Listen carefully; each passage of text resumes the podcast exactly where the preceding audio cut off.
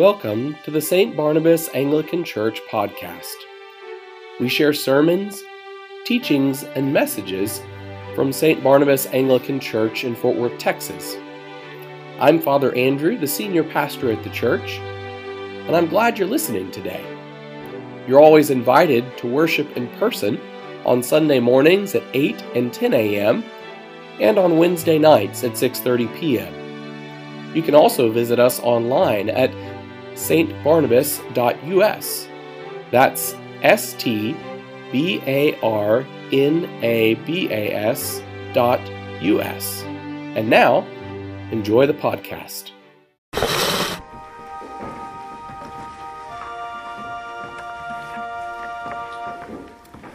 In the name of God, the Father, the Son, and the Holy Spirit. Amen. Amen. Please be seated.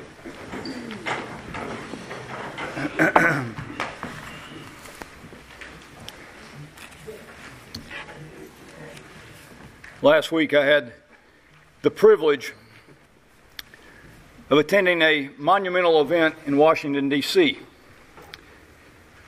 It was a first-time event held by the Religious Freedom and Business Foundation. And at this inaugural conference um, that took place at the Catholic University of America, there was a gathering of hundreds of people, including many C E Os and faith leaders from around the world. I had been asked to attend and speak on the transformational changes that I have seen in corporate America in recent years and the spiritual impact those changes have fostered for employees when they can bring their whole self to the workplace. The highlight of this event um, for our American Airlines delegation that was sent was having our company recognized among the top five corporations in the entire world for the ministry work that I myself and others have done in recent years and have actually reached back for more than twenty-five years now.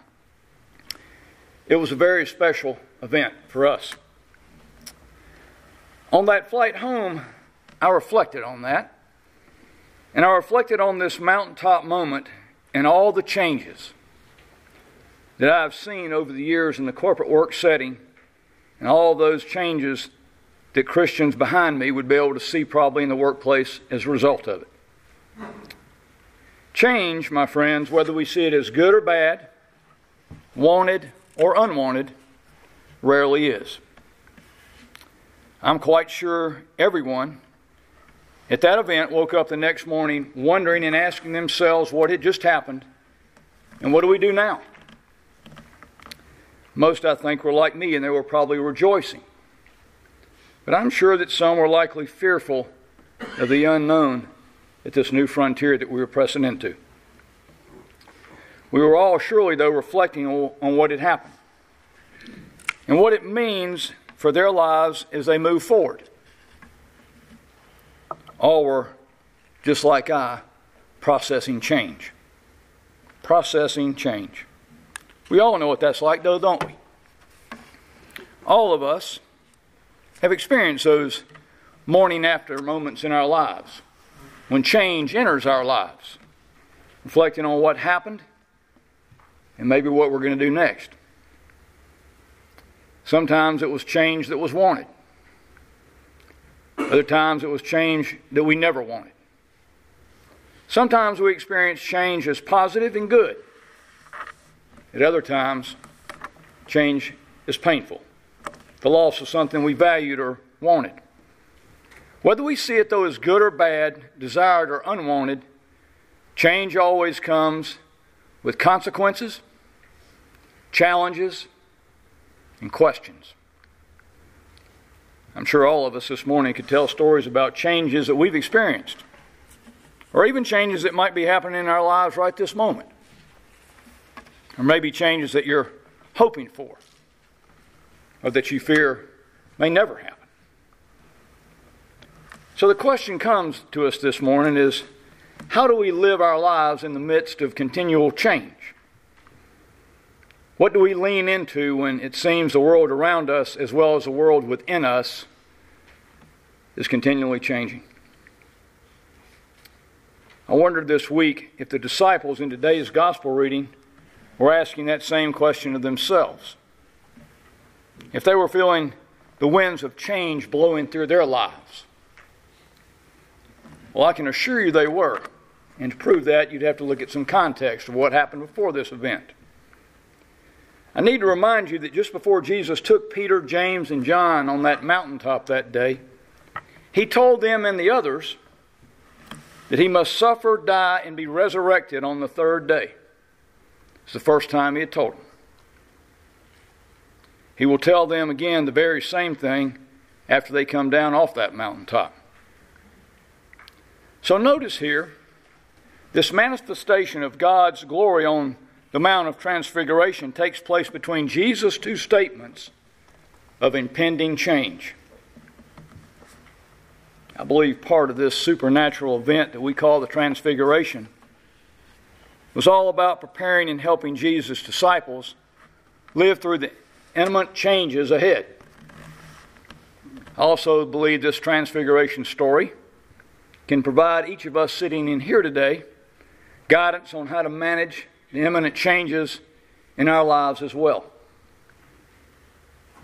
And maybe that's why we hear this story on the last Sunday after the Epiphany every year before we enter into the season of Lent, which is a liturgical season focused on change. Changes, folks, whether on a mountaintop or in a valley, are the realities of life for every one of us.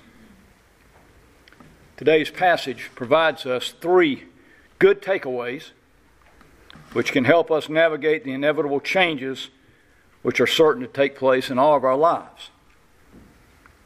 Listen to the text once again. After six days, Jesus took up with him Peter, James, and John, his brother, and led them up a high mountain by themselves. And he was transfigured before them, and his face shone like the sun, and his clothes became white as light. And behold, there appeared to them Moses and Elijah talking with him. And Peter said to Jesus, "Lord, it is good that we are here. If you wish, I will make three tents here, one for you, one for Moses, and one for Elijah." He was still speaking when, behold, a bright cloud overshadowed them, overshadowed them. And a voice from the cloud said, "This is my beloved Son, with whom I am well pleased. Listen to him." And the disciples heard this. They fell on their faces and were terrified.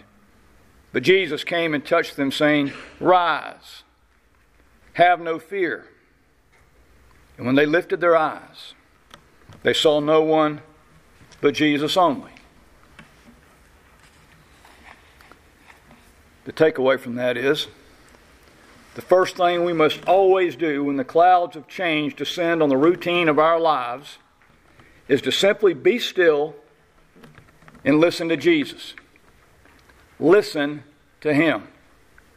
First thing we do, be still and listen to Jesus. One thing I have noticed in the midst of change is how many voices begin speaking to us. Anybody ever been there? Some are voices outside of us. Some are voices within. They're voices of commentators chattering about what's happening and what should be done. The voice of the naysayers. The voices of fear of the enemy whispering in our ear. There are voices of self-doubt, self-criticism. The would-have, should-haves, and could-haves. There are voices saying run and hide, or fight and resist. Some voice asks questions and want explanations. Other voices deny what's happening, blame or declare it's the end of the world as we know it. This cacophony of voices cry for our attention. However, not all are healthy or worth listening to, as we know as well. Some sound sweet but aren't that good for us. Notice here at this event, though, before us today, at the Transfiguration, there is only one voice worth listening to.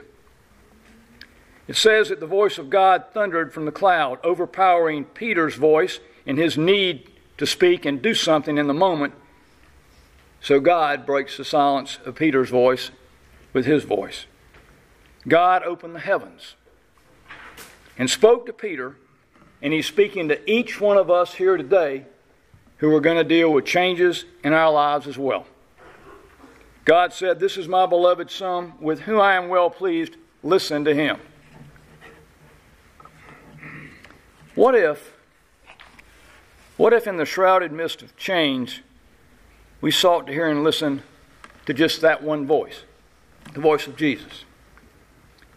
What if we kept our ears open only to him and what he was speaking into our lives, be it in our workplaces or in our homes or in our daily walks? To let ourselves become aware of and attentive to what he's saying and doing is to let his concerns and desires become our concerns and desires. To let his way of engaging life, work, and the world around us to be our way.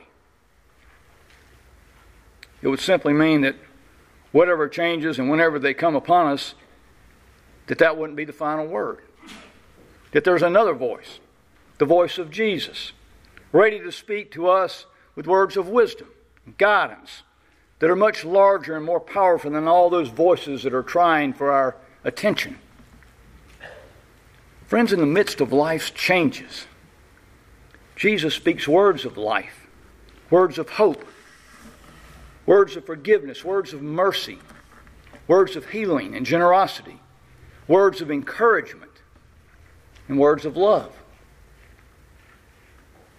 Jesus wants to and will speak to us during all the changes of our lives if we're only willing to listen to him and push out the other voices that are working to get into our hearts, to listen for his carrying voice. During these times of change, Jesus also gives us another advice today. He tells us to rise up, to get up, to rise, not stay beat down. Rise up. I suppose we've all faced changes from time to time in our lives that have caused us to stumble and fall. Sometimes they paralyze us, in fact, leaving us fully overwhelmed. And again, it doesn't matter whether the change is perceived as good or bad. It's about regaining our balance and getting our feet back under us again. It's about stepping into a new life when we aren't even sure what that new life might look like. In our passage today, Matthew tells us and the three disciples that they fell to the ground and were overcome by fear. So Jesus reaches down and touches them and says, "Rise. Rise up." The literal translation would be something like "be raised up," or maybe "be aroused from the sleep of death," or maybe even "resurrected." You see, the word that Matthew used here today is the very same verb that he used when Jesus healed the paralytic, telling him to stand up in Matthew nine. The same word that Jesus used when he took the hand of the dead daughter of Jairus, the synagogue leader, and said, "And the girl got up," in chapter nine, twenty-five. It's the word Jesus used when he foretold of his own resurrection. And the very same word that the angel used to tell the women at Jesus' tomb, "He's not here. He's been raised," as he has said in Matthew twenty-eight. Friends, Jesus comes to us in whatever circumstances of change we find ourselves in this life. He touches us and he says, "Rise up, get up, be raised." Those words say to us that life may have changed, but life is not over. It's not ended. New life is hidden in the midst of change, even if we can't see it or believe it in that moment. The truth is, and I know you know this, that God often uses the changing circumstances of our lives to bring us into new life.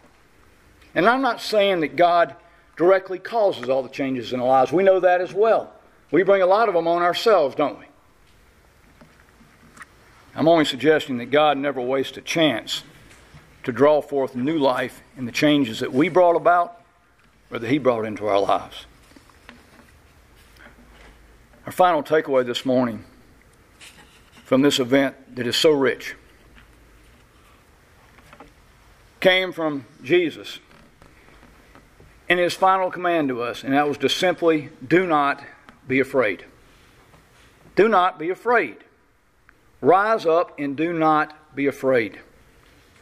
Change often brings fear, doesn't it? The fear of losing what we love, value, or desire. And sometimes it's the fear that comes with getting what we want. In the midst of change, though, Jesus says, do not be afraid. This speaks to the heart of our human condition. These are the words that we desperately need to hear when we have finally stepped up, risen up, and finally get back on our feet again. We need to hear, don't be afraid. Jesus' words don't magically eliminate our fear. Instead, they are the call to take the first steps into a new changed life, despite our feeble fears and our weak knees. Jesus' words are assurance that change, change does not have the final word. Only God does. We aren't called to be fearless, my friends. We're called to be courageous in Christ. I don't know what change you might be dealing with today in your life. Maybe it's in your marriage, with your children. Maybe it's with your parents. Maybe it's the death of a dear friend or a loved one. Maybe it's about your health, your age, your well-being. Maybe it concerns your work, your job, your income. Or maybe, just maybe, everything's fallen into place and you finally feel fully alive. Whatever the case may be, listen to Him, rise up, and do not be afraid. Listen to Him. Rise up and do not be afraid. Just what if, what if like Peter, these are our words of wisdom for times of change. What if they are the means by which we step into our own transfiguration? Maybe it wasn't just Jesus who changed on that mountaintop that day. Maybe it was really Peter, James, and John who changed. Maybe their eyes were opened for the very first time to see Jesus as He has always really been. Think about that. If it's true, and I believe that it is, that it means that every change, whether good or bad, wanted or unwanted, joyful or sorrowful, is illuminated with divine light and filled with God's holy presence. Greek philosophy tells us the only constant in this life is change. Our Bibles tell us Jesus is the same yesterday, today, and forever. So when change comes, and it's coming, it always will be, listen to Jesus. Rise up and don't be afraid. And if you really don't know how to do that, then do what I've done countless times in my life and lean into an old prayer that has touched my life and redirected my compass toward Jesus' voice when I was trying to put out the voices of all those around me that had all the answers. Lean into the Serenity Prayer. God grant us the serenity to accept the things we cannot change, the courage to change the things we can, and the wisdom to know the difference. In the name of the Father, and of the Son, and of the Holy Spirit. Amen. Thank you for listening to the Saint Barnabas Anglican Church podcast. May the Lord bless you and keep you this week, and we'll see you next time. This episode of the Saint Barnabas Anglican Church podcast is copyright twenty twenty, Saint Barnabas Anglican Church in Fort Worth, Texas, all rights reserved.